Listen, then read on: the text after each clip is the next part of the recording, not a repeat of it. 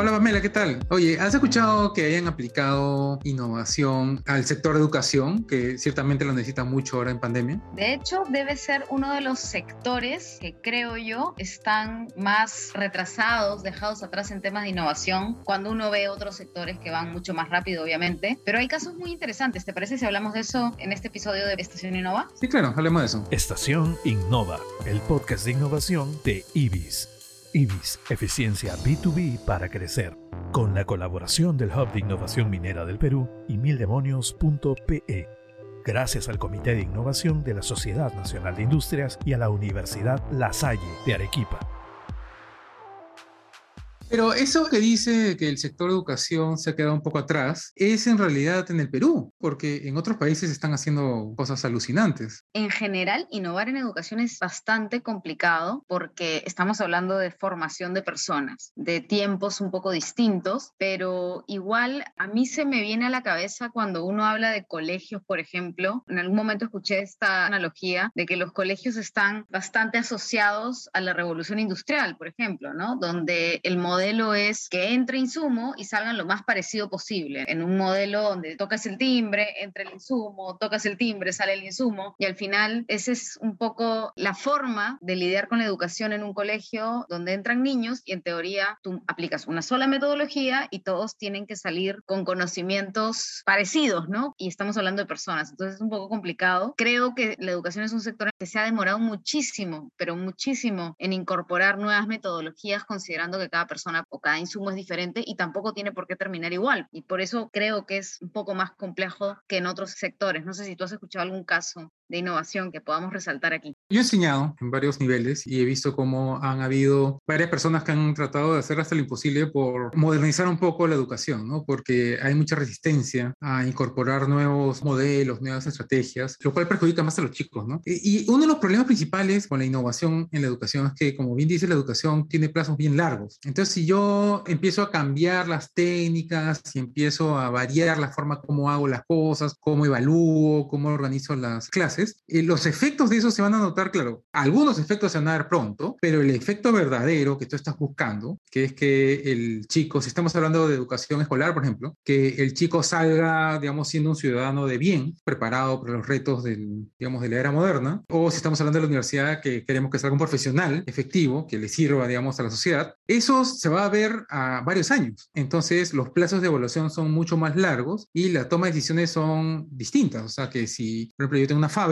pruebo un sistema o una nueva tecnología y en cuestión de un mes, dos meses ya puedo tomar una decisión, si me la quedo o no, o fue una decisión incorrecta. En educación no pasa eso. Y por el otro lado está el hecho de que tú bien mencionas, de que por mucho tiempo la lógica era de una cadena de producción, que todos los niños tenían que saber salir sabiendo lo mismo. Y eso recién se ha roto hace poco en el mundo, ¿no? O sea, en los 70 básicamente es que ha habido la revolución en la cual se ha empezado a notar que ese no es el, digamos, el ideal, ¿no? Que cada persona tiene intereses distintos, distintos. Y eso al Perú ha llegado recientemente, ¿no? En los 2000, por ahí. Leo Trachtenberg siempre tenía la metáfora esta de que en el Perú, cuando tú estás al colegio, a todos les arrojaban el mismo zapato, ¿no? De la misma talla, no sé, P24, pues lo que sea. Y si un alumno se quejaba y decía, oye, pero me queda muy chiquito, todos van a usar el mismo zapato. Y esa era la lógica en la educación. Y si tú le decías, no, pero este chico tienes que enseñarle de otra manera y este de otra manera. Cuando yo enseñé en colegio, a mí me enseñaron que, o sea, hay chicos que son más memorísticos y hay otros que aprenden con ayudas visuales y otros que aprenden solo con el tema sonoro, o sea, con audio, y tú tienes que diseñar la clase para todos ellos, o sea, para los cinco estrategias distintas de aprendizaje. Es mucho más trabajo, pero es mucho más efectivo. Yo creo que para empezar a hablar de innovación, no digo para tener casos concretos de innovación, pero para empezar a hablar de innovación han pasado dos cosas concretas. La primera es asumir que no todos aprendemos igual. Como tú bien dices, ¿no? Algunos son más visuales, otros necesitan hacer para aprender, otros tienen una metodología distinta, cada quien ve las diferentes materias de diferentes formas. Y el otro quiebre me parece que ha sido también el hecho de valorar el autoaprendizaje. Cuando hablábamos antes, y probablemente en nuestras épocas de colegio hace varios años, somos más o menos misma promo. Más o menos, ¿no? Más o menos, más o menos. Sí, yo sé que tú estás unos años un poquito más adelante.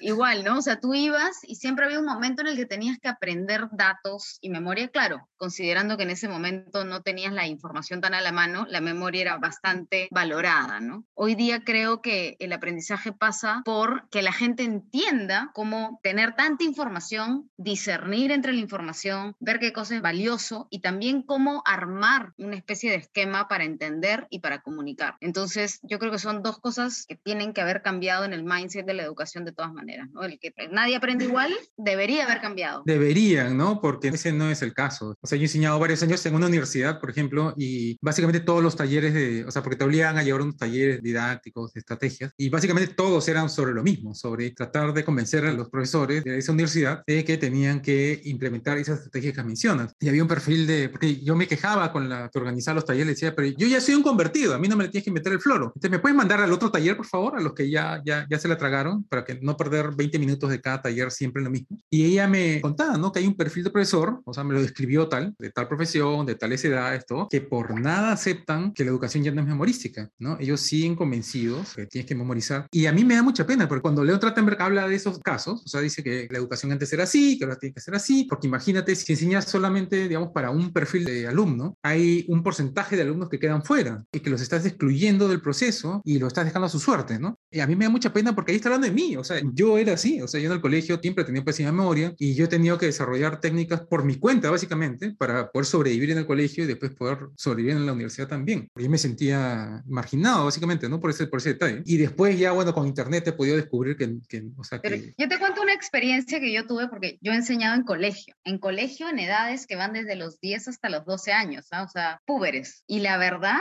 es que había todo un programa que se basaba, incluso una metodología que se basaba en cómo abordas una temática X y de esa temática X tú puedes enseñar matemáticas, física, química, lenguaje, etc. Enseñanza por proyectos. Sí, era una especie de abordaje integral, pero era muy divertido cómo uno podía traer cosas a la mesa, juegos, experimentos. Yo, yo enseñaba ciencias, entonces me tomaba ciertas licencias porque tenía laboratorio. Ahí hacíamos algunas partes prácticas y debates y mucha gente que le iba muy mal en la metodología tradicional, de que te tienes que memorizar la fórmula, de que te tienes que memorizar las fechas, etcétera, etcétera, etcétera, se desenvolvían distinto cuando tú los ponías a discutir o les decías, ok, el examen ahora va a ser con libro abierto. La idea es que ustedes piensen ahora. Y, y rompías esquemas, ¿ah? y te estoy hablando más o menos del 2003, 2004, ¿no? Y eso definitivamente creo que ha evolucionado. Ojalá hubiera evolucionado de una manera mucho más amplia en diferentes ámbitos. Pero bueno, ese es el colegio. Ahora estamos hablando también de innovaciones en la forma, en los canales de enseñanza a raíz de la pandemia. No, y aparte del combo también que usas, ¿no? Porque en Estados Unidos también ya se está empezando a hablar de que si tú quieres, ya, ya no pienses en ser ingeniero, sino pienses en qué quieres hacer con ese conocimiento, esas habilidades que has adquirido. Entonces se habla de que, por ejemplo, tú toda la vida has querido dedicarte, no sé, te gusta mucho el esquí. El ejemplo que leí era de una persona que le gusta mucho el esquí y él se quería dedicarse a hacer esquí. Pero tú, ¿qué quieres? ¿Dedicarte a diseñar el esquí o a ser deportista? Y decía, no, yo quiero dedicarme a hacer el esquí. Entonces él, él armó su combo de educación. Él llevó cursos de aerodinámica, llevó cursos de marketing